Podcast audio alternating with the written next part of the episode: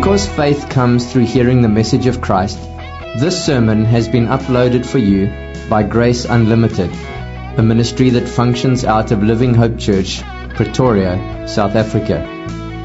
We want Jesus Christ to have first place in everything in our church, and we want to help you know and follow Jesus in all of life and to help others do the same.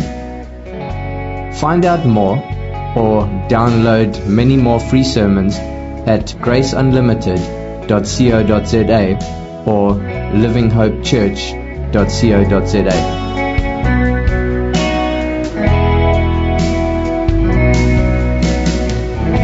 This week, when I was taking my kids to school, um, the radio was playing, and the guy was busy having an interview with an expert professor about the coronavirus. Now, as you can imagine, there's so many news being spread around again, even now as we're thinking about the third wave, potential third wave, so much news being broadcast about this issue. And so they wanted to get an expert in because mom in the kitchen has an opinion, the, the friends at school have an opinion, people at church have an opinion.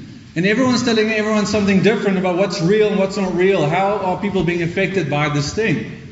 And so they got this expert to help people understand what really is going on with this vaccine. And as you can imagine, there's even uh, dedicated channels that broadcast news about the coronavirus, keeping us up to date, specific news channels that keep us informed. Now, the reality is the church also exists to be kind of a newsroom. Have you thought about it like that? We as a church function as a newsroom as well because we have a message that needs to be broadcasted. Think about it. Every time you engage with someone about Jesus, you are broadcasting a message of hope.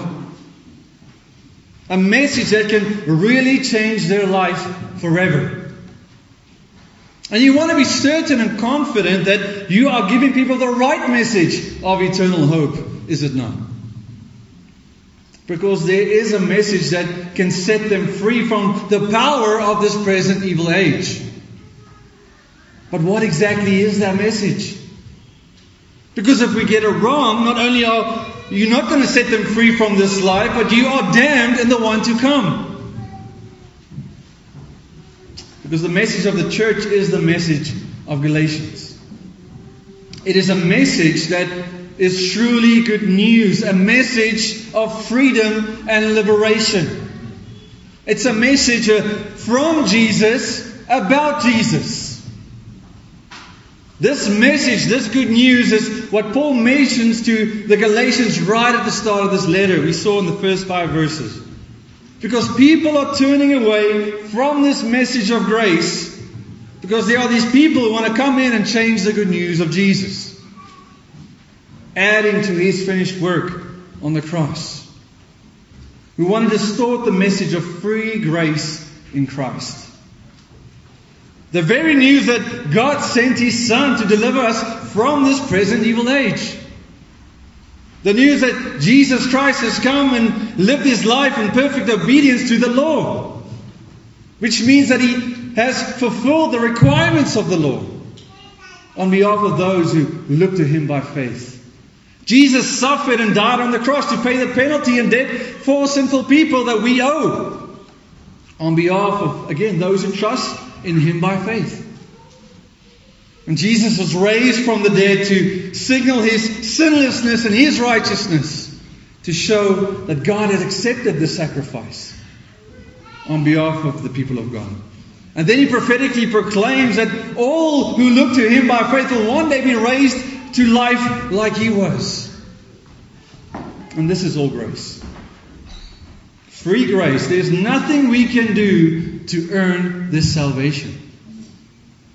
This new life of freedom comes because sinners like us can be right, made, made right with God because of Jesus. So, this is an exclusive message. That's why we as a church should be saying, extra, extra, read all about it. We have the good news that people need so desperately. The only way to make to heaven is through Christ giving us His righteousness in exchange for your sinfulness. And we believe that in this day and age, people are becoming so tolerant to what it means to be religious. Not even just religious, we are becoming tolerant about what it means to be truly a Christian, where everything goes. And what happens is when we become so tolerant to all the lies around us, we start to distort the truth. And people start to turn their back on grace. The very grace they first received in Christ. Because here's the shocking reality that we find in our text today. Paul is amazed. Paul is shocked to hear how quickly people can turn from this gospel of Jesus Christ, and he's going to explain why it's such a big problem. Because by turning away from the message of Jesus means you are turning away from grace and you are turning away from Jesus himself. Take your Bibles and we'll read from Galatians 1, verses 6 to 9. Paul writes, I am astonished that you are so quickly deserting him who called you in the grace of Christ and are turning to a different gospel. Not that there is another one, but there are some who trouble you and want to distort the gospel of Christ. But even if we or an angel from heaven should preach you a gospel contrary to the one we preach to you, let him be accursed. As we have said before, and now I say again, if anyone is preaching to you a gospel contrary to the one you received, let him be accursed. Last week we saw in the opening five verses of Galatians of chapter 1 how Paul started this letter talking to this audience, these churches in Galatia that he planted on his first missionary journey, by taking them back to the grace of God in Jesus Christ. Giving us this initial greeting of the letter indicating how he is the messenger of authority, with the message of authority being commissioned by Jesus himself. And what was given to him is this task of proclaiming this message to the Gentiles and to the ends of the earth. And we noted this is a hot letter from Paul. Different to those he's written in the New Testament because here in verses 6 and 9 he's revealing to us the occasion for the letter, the problem. The problem. Why it is that he has to write such a strong and rebuking letter. And it's because the churches in Galatia were facing a serious situation. You remember, we talked about it last time, where these false teachers were distorting the message of free grace that Paul had initially proclaimed to them when he planted and started these churches. And now these false teaching is causing the believers to turn. They're turning away from grace, leaving grace behind, and turning to a different message.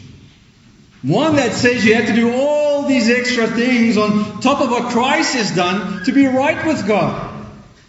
Where the equation goes, Jesus, yes, we, we like Jesus, but plus your works. That equals true salvation. Now, today, this should cause us to stop and think. Think about the danger of turning away from this exclusive message about Jesus and make sure we truly understand it. And that we are not distorting the, the grace of Christ with other false messages. And that way we are not distorting this pure message of the gospel with our own efforts and behavior to be right with God. And so today we want to talk about the danger of turning away from grace. The danger of turning away from grace. And to do that, I want us to consider three things three things. First, we're going to talk about the nature of turning away from grace. That's verse 6. Then, how do we avoid turning away from grace? Verses 7 and 8. And then the warning for those who are turning away from grace. Verses 8 and 9. So, first, the nature of turning away from grace. Paul says, I am astonished. I am astonished that you are so quickly deserting him who called you in the grace of Christ and are turning to a different gospel. I mean, Paul says he is astonished, he is amazed, he is truly shocked. And the natural question for us should be why is Paul so shocked and so astonished? It's because how quickly people are turning their back on grace. And so, one of the first things we see about the nature of turning away from grace is that it can happen so quickly. I'm astonished that you are so quickly deserting Him. Now, think about it from Paul's situation, his perspective. He has really labored hard to get these churches planted. He went through so many personal challenges, traveling over mountains, facing danger, being left for dead, and before anyone even responded to the gospel of Christ. And so picture him as he's sitting in his room, and these reports come to him that the church in Galatia is turning. So quickly after his departure, turning to a different message that says you have to be circumcised and keep the law of Moses to be right with God. We did all that work to preach to them that in fact Jesus did it all and we are free in Christ. It's like being at war for Paul, where you're in this middle of the battle and people are busy changing sides in the middle of this fight. Where they want to go back to the dark side, you could say. Which should be shocking to anyone, right? This idea of turning or deserting here is typically what someone does when he's switching sides. And typically, if you do that in the middle of a war, it's punishable by death. And this is distressing to Paul because he really, really cares for these people. I mean, just later in chapter 4, verses 19 and 20, he says, My little children, for whom I am again in the anguish of childbirth until Christ is formed in you. I wish I could be present with you now and change my tone, for I am perplexed about you. He was their spiritual father, and they were like his own children. And he was perplexed at how quickly they are wanting to change sides again. But this is not something new, is it? Can you think of another example in the Old Testament? What about Exodus 32, verses 7 and 8, where Israel has been set free from Egypt? They received God's law and made a covenant with God, but immediately while Moses is still up on the mountain talking with God, what are they doing?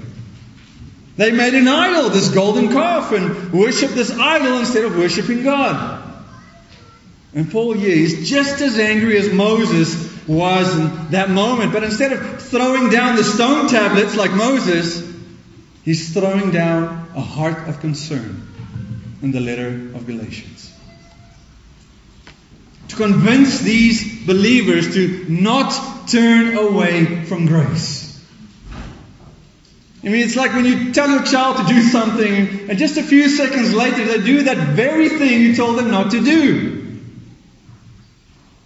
So quickly they can turn from your instruction to follow their own thinking, their own desires, and the examples of others.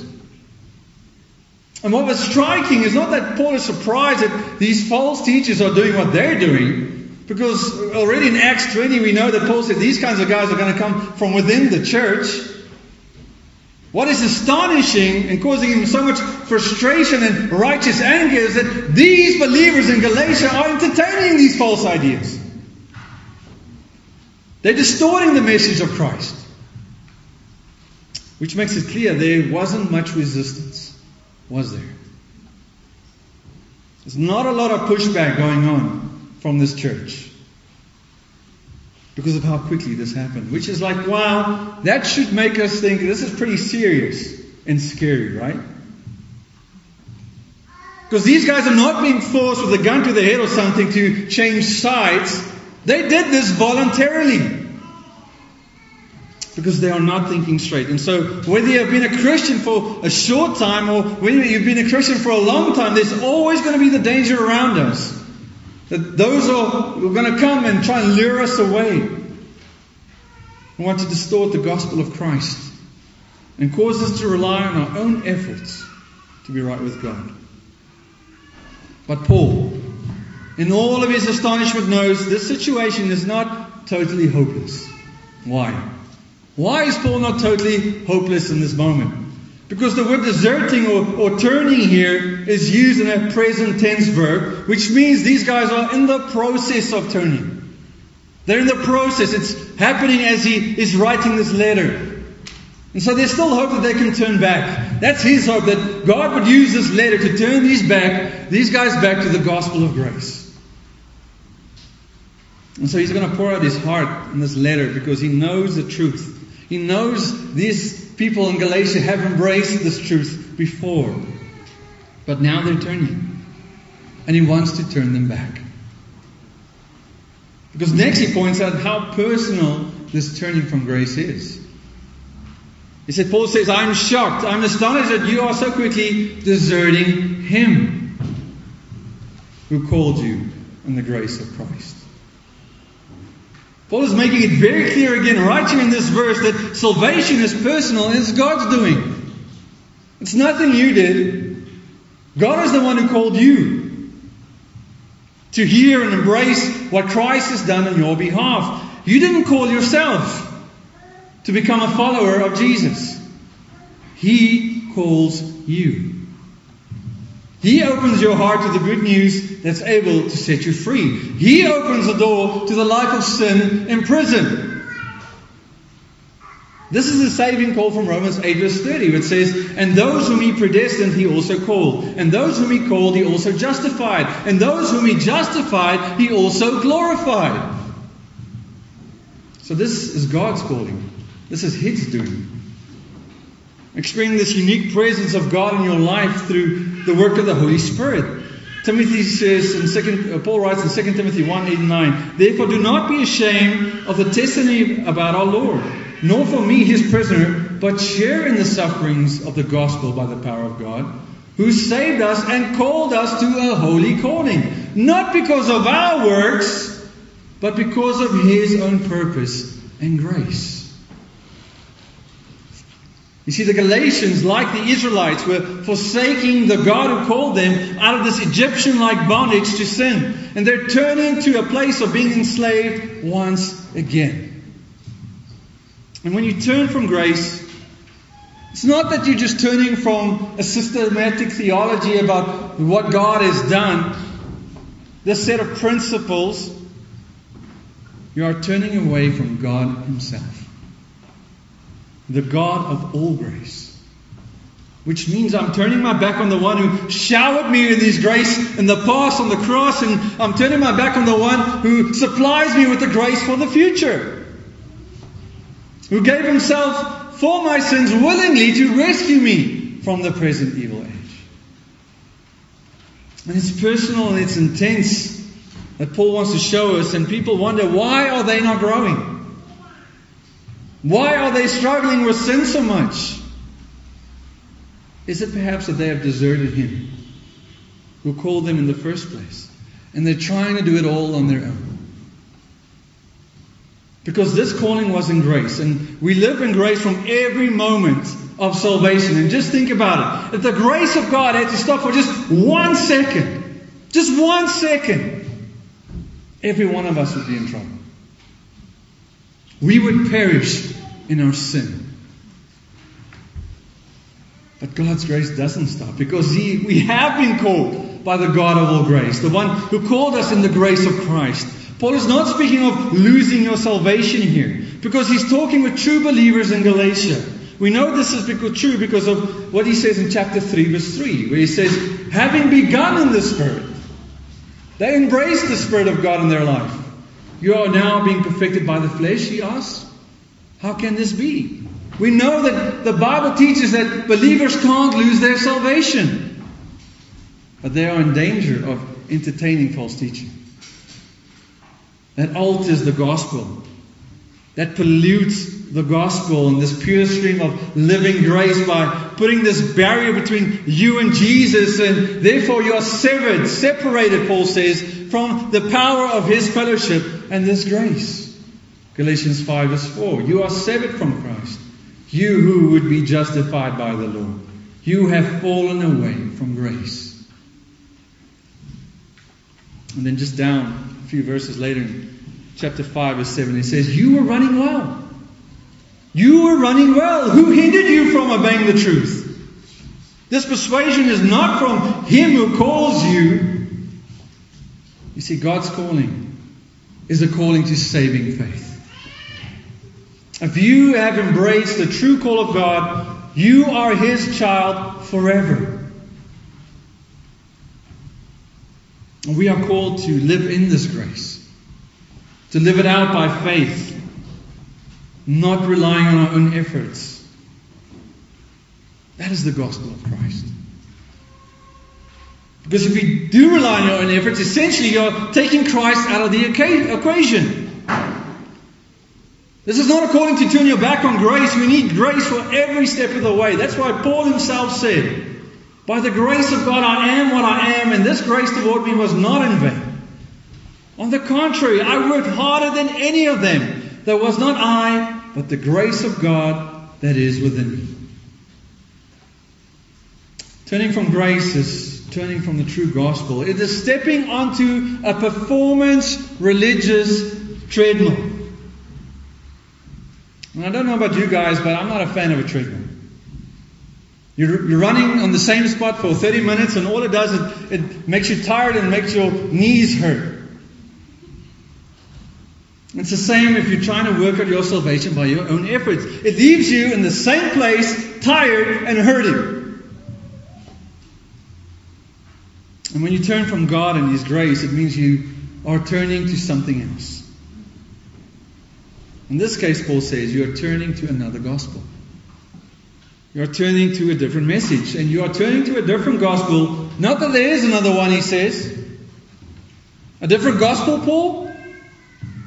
The main point he's trying to make is there is just one gospel. There always has been and always will be one true saving message of Jesus Christ. By grace alone, through faith alone, in Christ alone. And what these Judaizers are telling you, church in Galatia, that is not it. This is not good news at all. Because perhaps they're saying maybe they're trying to make these guys think that their message has to complete the message of Paul. That somehow he didn't have the full version. Paul's message was lacking, and you need to become integrated into the family of Abraham by getting circumcised, bringing yourself under the law of God. The law that means true fullness in Christ and not fulfilled in Christ. So it might sound good to you, but it's not the truth. So you see, when Paul refers here to a different gospel, he's not talking about there is another gospel. It's more like he's talking about news of a different nature. Because Paul immediately corrects himself, saying, There is no other gospel. Not that there is another one. Which means there's only one message of grace. And if you turn away from grace, guess what? You have nowhere else to go. You have nowhere else to go because there is no other way to be right with God. So we are confronted with this reality today that believers can be led astray by false teaching. And we see the danger and the nature of turning to another false message that it can happen very quickly. It means you are turning away from God Himself, the one who gave His entire life for you. Turning away from grace and turning to a different message. One that puts you at the center of choosing how you want to relate to God. And if we are going to avoid crossing back over to the dark side, then we need to understand what these false teachers are doing. Because, secondly, how do you avoid turning away from grace? How do you avoid turning away from grace? Paul says, But there are some who trouble you and want to distort the gospel of Christ. But even if we or an angel from heaven should preach to you a gospel contrary to the one we preach to you, let him be accursed. If we are going to preserve the purity of the gospel and avoid turning away from it, then you have to be able to see the difference between what is true and what is false, right? You need to be able to spot the lie and the liar. You need to know the true gospel of justification by faith and you need to live it out every single day. And so the question for you is can you identify the false teacher and his message? But there are some who trouble you and want to distort the gospel of Christ. We need to realize here that it's not those who flat out deny the gospel that are so dangerous. It's those who are slightly altering it. Remember, these Judaizers, they believed in Jesus. They also believed in adding all these other things, these performance ways of relating to God. So they give the appearance that they love God. They want to control you by enslaving you to their system. They appear as if they're leading people to Christ, when in fact they are building walls to block out the grace of Christ. So Paul says specifically two things about these false teachers and their strategy. Do you see it?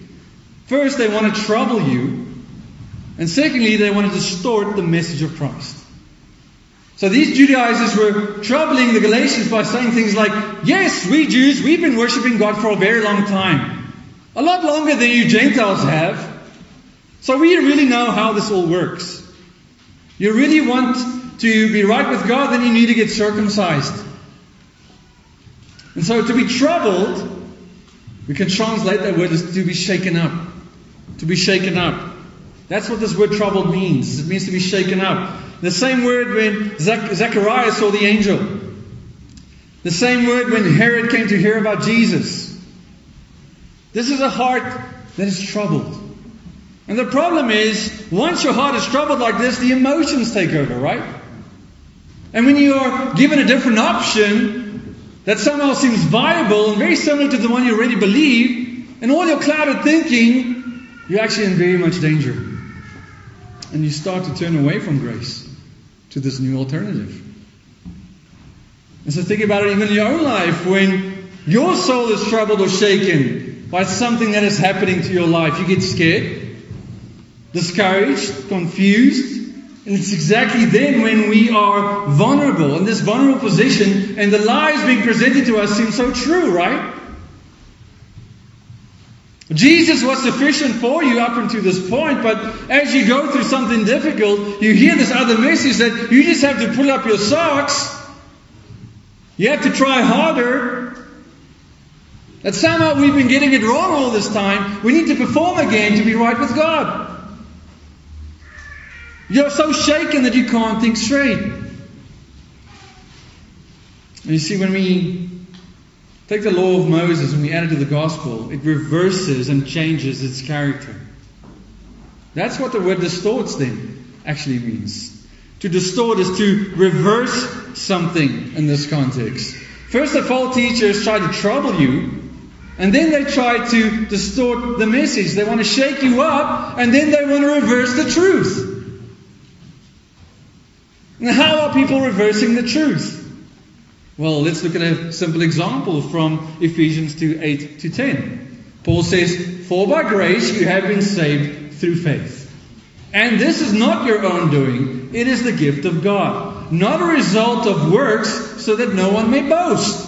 For we are his workmanship, created in Christ Jesus for good works, which God prepared beforehand that we should walk in them. And so clearly from this text we see an order.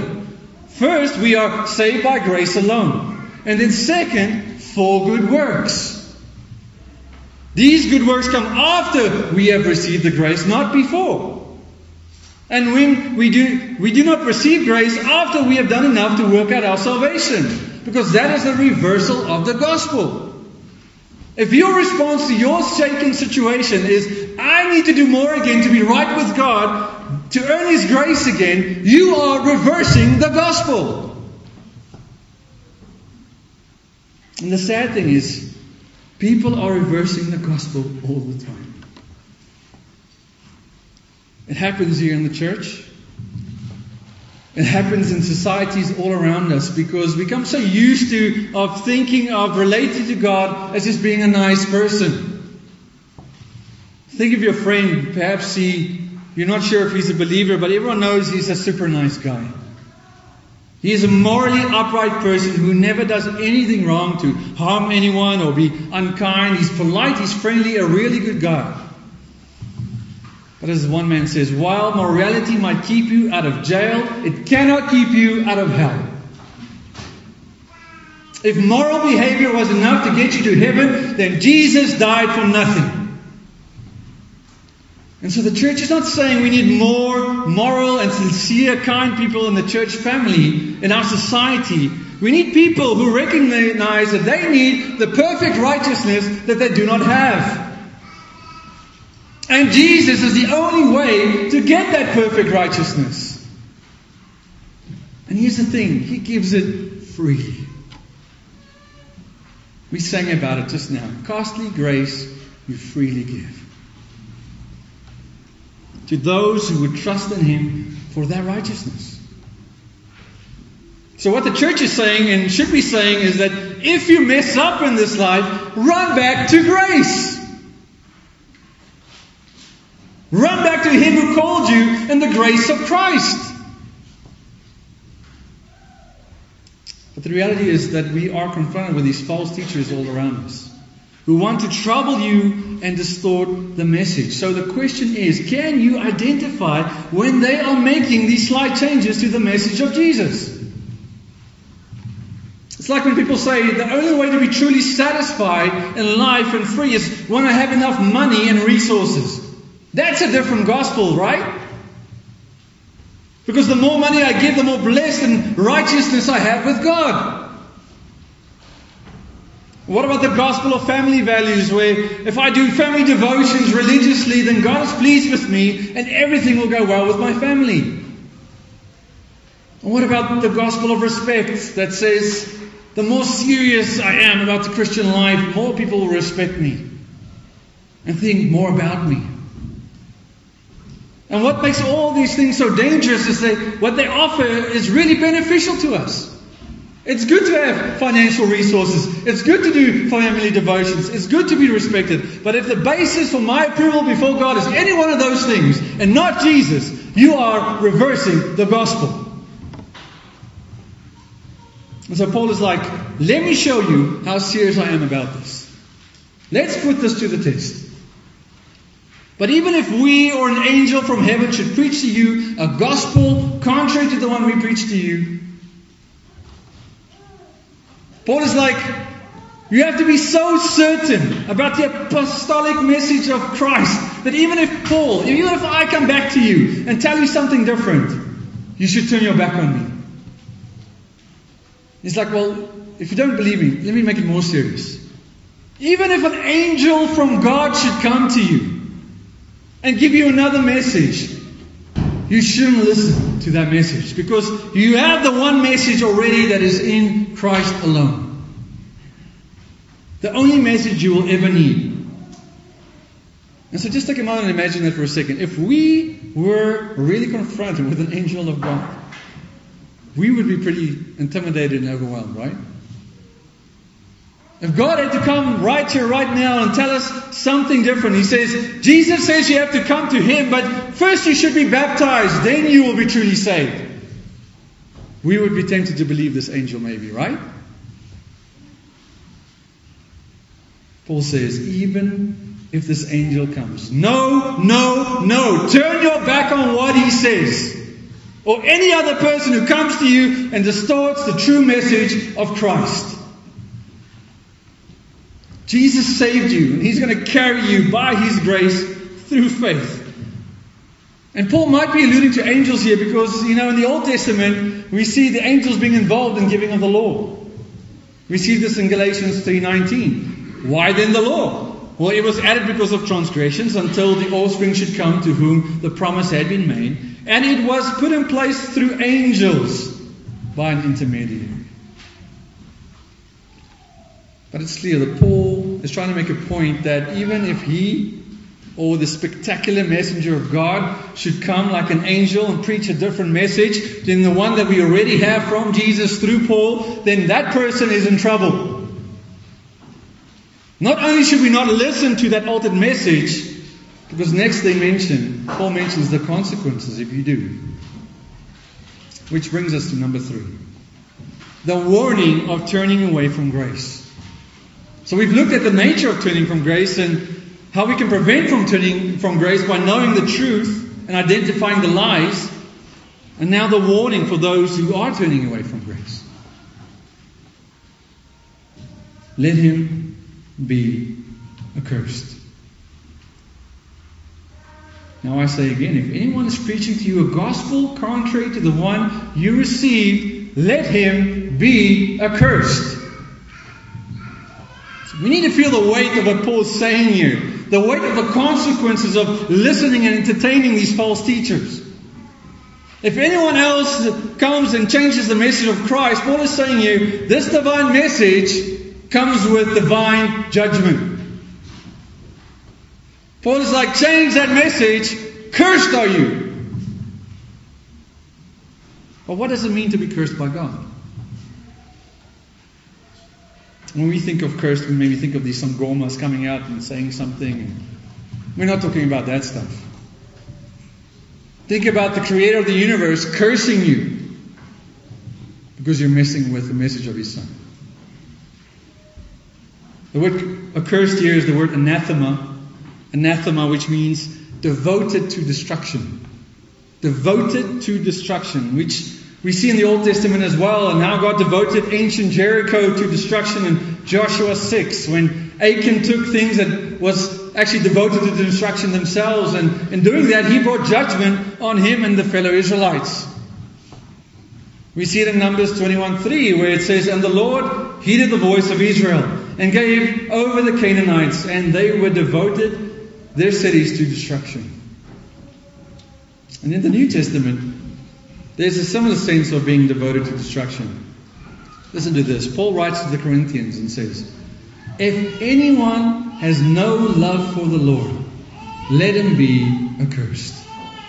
Let him be anathema.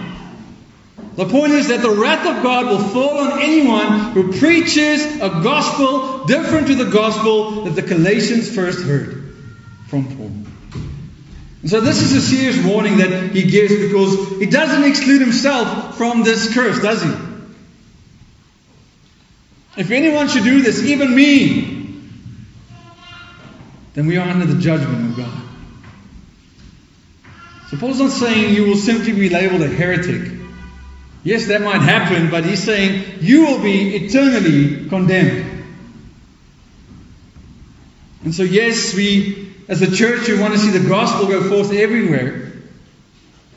But we want the true gospel to go forth everywhere. Think of Paul in prison in Philippi.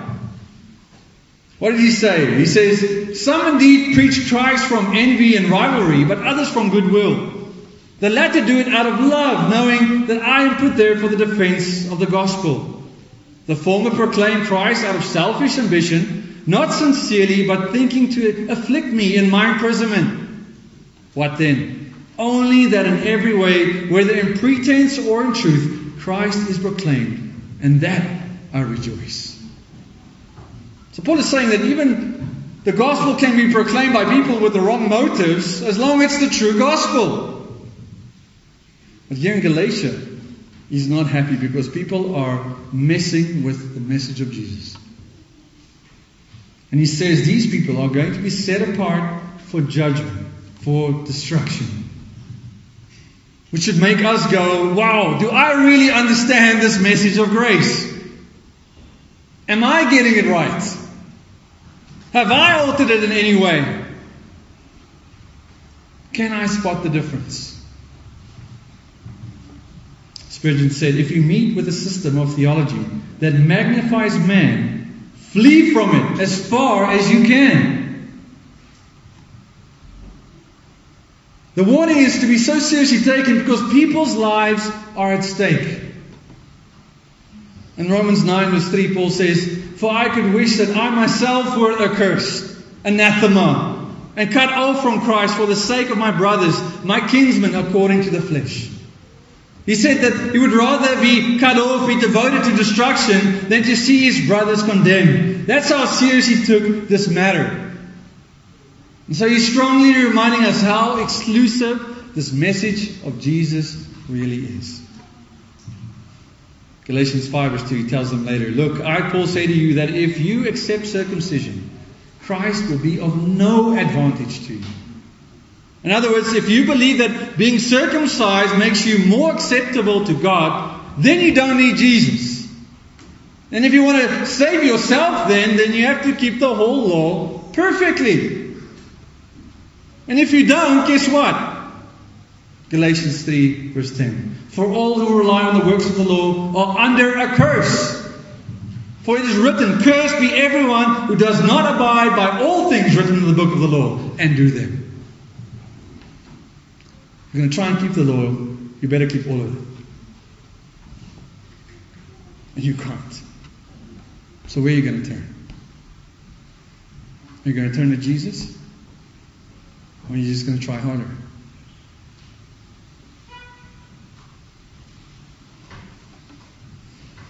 Why would anyone trade the free pardon of grace for the wrath of God?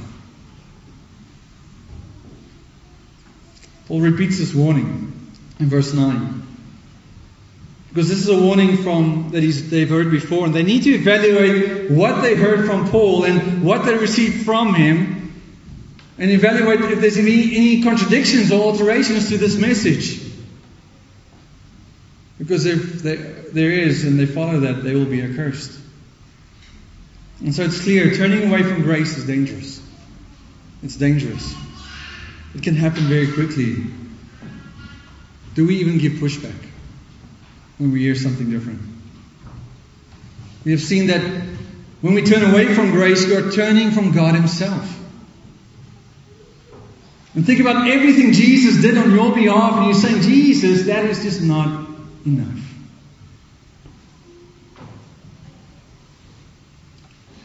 You're turning to a false gospel, one that cannot save you that cannot help you grow. And if we're going to avoid turning away, then we need to be able to identify the subtle lies that so consume our day. That allow us to take our eyes off Christ and put it on ourselves, all this tradition and cultural practices that we need to be right with God. We need to hold on to that. I'm justified completely by what Christ has done.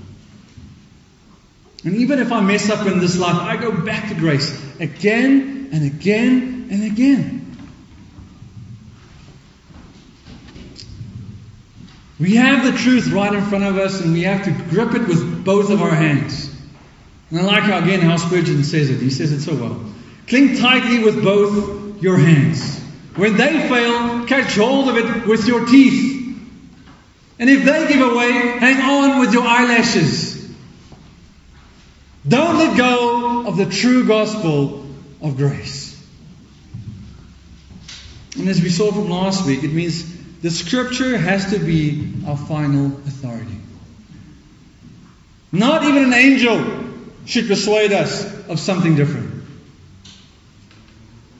Because we have the inspired Word of God through the teachings of the apostles.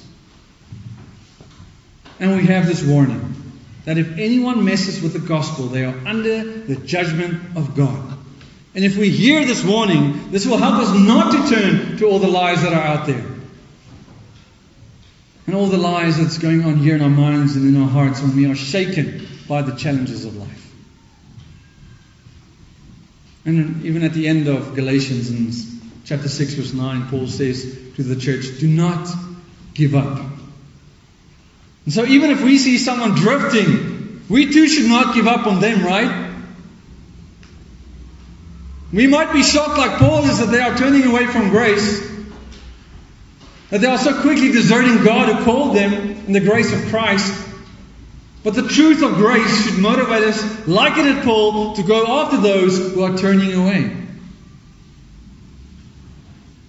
Who are deserting God. And remind them of the pure truth of the gospel? Do you know the pure truth of the gospel? So they can turn back to Christ and only Christ. Because we are living in a world that tells us that all religions can make their way to heaven somehow. But all these other religions, they are on this treadmill of going nowhere. They are reversing the gospel. Trying to make it about You getting to this next life where all the things you have to do to be right with God. Where Jesus says, I did it all. Let me give you an example of how serious this can be. Last year we heard of a missionary whose daughter got involved with someone online. And he was able to convince her to meet up with her. He's from a Muslim background. He seems sincere, loving, and generous and kind. She turned her back on the grace she heard for so many years. And she's still missing today. They don't know where she is. It makes me think of what Paul says in 2 Corinthians 11, verses 3 to 4. But I am afraid that as the serpent deceived Eve by his cunning, your thoughts will be led astray from a sincere and pure devotion to Christ. For if someone comes and proclaims another Jesus than the one we proclaim, or if you receive a different spirit from the one you received, or if you accept a different gospel from the one you accepted, you put up with it readily enough. Are you putting up with a different gospel? Are you going to end up like this girl, turning her back on grace? Because many modern day false systems, they seem so attractive and they, they appeal to us emotionally. They promote love and unity and, and all those nice things. And these false teachers, they, they seem popular because they come across as warm and endearing and inspiring, claiming to have this great love for God and for others. And that's why Paul says a few verses later in Corinthians Satan disguises himself as an angel of light. And that's why Martin Luther warned the church when he said, There is a clear and present danger that the devil may take away from us the pure doctrine of faith and may substitute for it the doctrines of works and of human traditions. It is very necessary, therefore, that this doctrine of faith in Christ alone be continually read and heard in public. Are we broadcasting the message, the only message of freedom to the world around us? Let's pray. Father, we thank you that you speak to us through your word. Thank you that even today we are so sternly warned again of the danger of turning away from grace. Turning to a life of enslavement once again, trying to earn your favor, earn um, your love. And Lord, we know we get shaken up by the challenges of this life. Protect us from the lies out there. Help us to hold on to the truth. Help us to swim in the grace of God in Christ. Help us to listen to this calling that you've given us in Christ. Help us to embrace the total forgiveness that we have in Christ. Even as we look back to the cross again and again and again, we are reminded that Jesus did it all. There's nothing we can do to earn this grace on our own. Why do we think we need to earn it now? Thank you that you are a patient, merciful, loving God. Help us, Lord, we pray. If there's anyone here today that is turning, I pray, Lord, that you would turn them back. If there's anyone that we know about that needs to be turning, Lord, help us to go after them with the grace of Christ to see them turn back. Lord, if there's anyone here that's trying to earn their approval before you because of what they've done, help them to turn back to grace. We pray this in Jesus' name. Amen.